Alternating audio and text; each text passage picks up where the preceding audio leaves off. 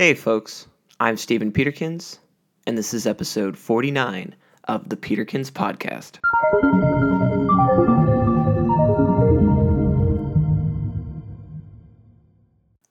Today, we're going to talk about Rama and Krishna. Rama and Krishna are both incarnations of the Hindu god Vishnu. Vishnu is known as one of the three creator gods and is known to have come to Earth in nine forms or avatars. The two most famous of these forms are Rama and Krishna.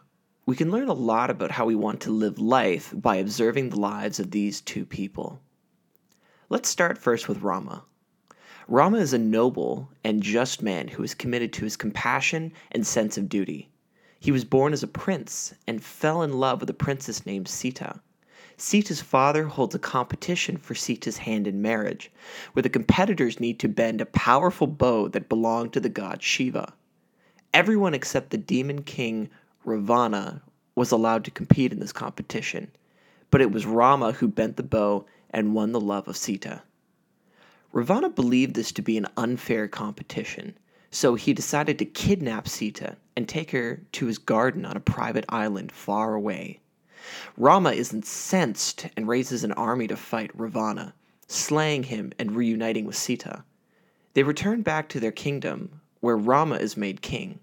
However, his court is skeptical of Sita, saying that they couldn't be sure that she hadn't been unfaithful while with Ravana. Unable to sway his court, and for the good of the kingdom, Rama decides to divorce the woman that he loves so that the kingdom may have a queen which they can love wholeheartedly. The second story is about Krishna. Krishna is not as noble as Rama. He puts himself first and firmly believes that the ends justify the means. Krishna was known as being the best flute player in the world and had many wives who were enamored with his music and dancing. In Krishna's time, there was a code of war that was followed. If the sun isn't out, you are not allowed to fight. Krishna was involved in a conflict between Jayadratha, the king of the Indu Valley, and Arjuna, the king of Kuru. Krishna was aware that on a particular day there would be a solar eclipse. Therein lies an opportunity where people will think it's time to stop fighting, but as soon as the eclipse ends, the war will technically be allowed to continue.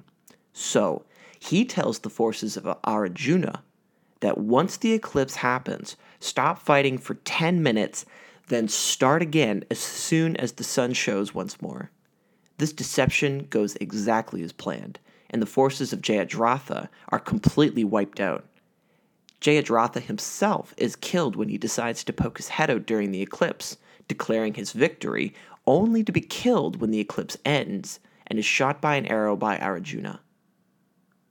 Well, both are avatars of Vishnu. Rama and Krishna are vastly different people and live vastly different lives. Rama's focus on compassion and putting other people before him highlights his commitment to duty.